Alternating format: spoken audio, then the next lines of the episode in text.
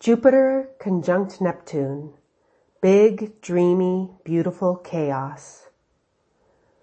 This Tuesday, April 12th, 2022, at 7.43 a.m. Pacific, we welcome the sacred meeting of two powerful archetypal gods, Jupiter and Neptune, exactly conjunct in the mutable water sign of Pisces, the non-dual fishes. Jupiter Zeus and Neptune Poseidon join together once approximately every 13 years. However, they have not met in Pisces since 1856. This event is amplified as both planets are in their natural rulership sign, said to be in domicile. There is so much to be said about this meeting, and a few keyboard strokes will take you to more information than you need. Mostly, I invite you to join in meditation this week, at least for 20 to 30 minutes, to feel into awareness of this great cosmic happening.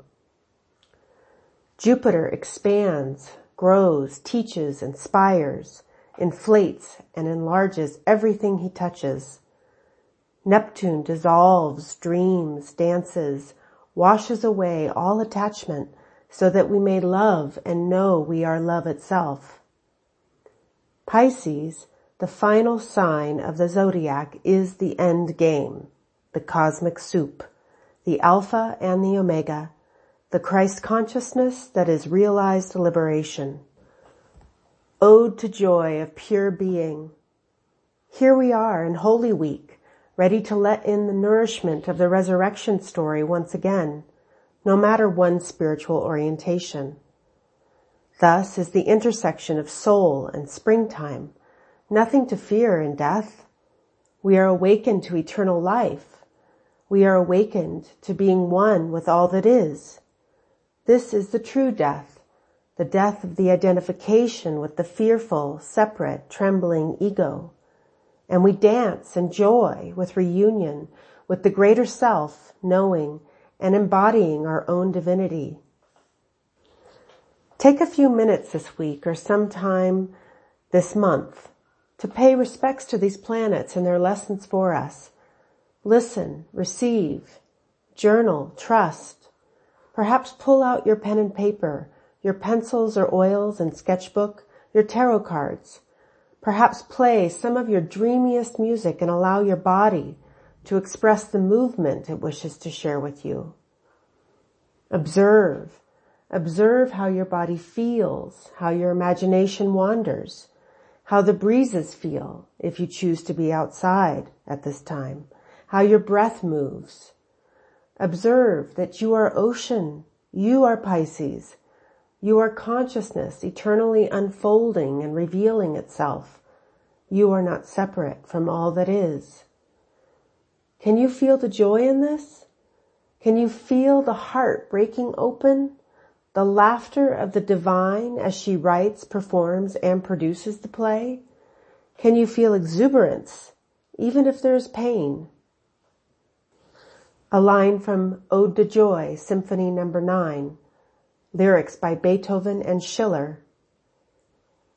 Joy, beautiful spark of divinity, daughter of Elysium.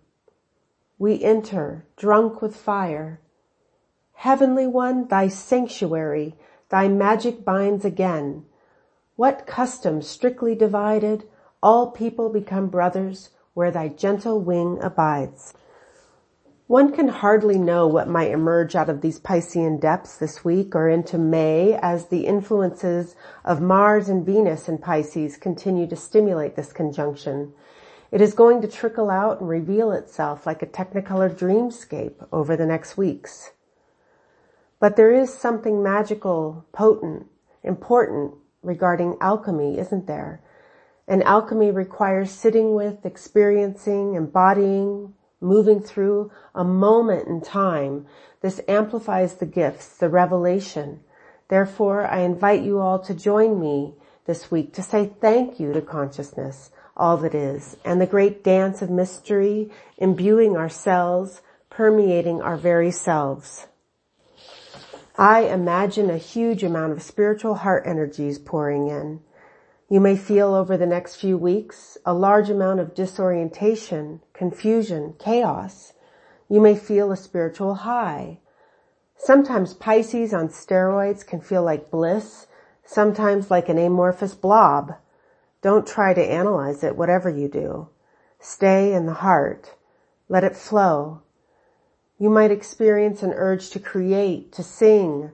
Your heart may break open again and again. Old relationship contracts may fall away. Unneeded parts of self may die. It is all necessary. It is all for the highest good. Have no doubt. Attempting to make rational sense out of the cosmic soup right now may be quite upsetting. We must trust. Remember, this is about the revelation of the evolution of our consciousness, our interconnectedness, and our spiritual unfoldment. It is all good and necessary. This we can trust. Join me and bask in the flow as we step into the vibratory realm of unconditional peace which is total acceptance of all that is. Meditate from your home, your car, your garden, your hilltop, your work desk, your dance floor, wherever feels good. Join hearts with those of us around the world honoring this cosmic event. A line from I Am the Walrus, John Lennon and Paul McCartney. I am he, as you are he, as you are me, and we are all together. Let's meet in the big, dreamy, beautiful chaos, celebrating the divine orchestra's play and the mystery of oneness. Join me in the realm of unconditional peace embodied. Suggested playlist for this post include Ode to Joy from Symphony No. 9 by Ludwig van Beethoven and I Am the Walrus by the Beatles. Thank you for listening to this article and sharing it with others. For more, visit erinreese.substack.com.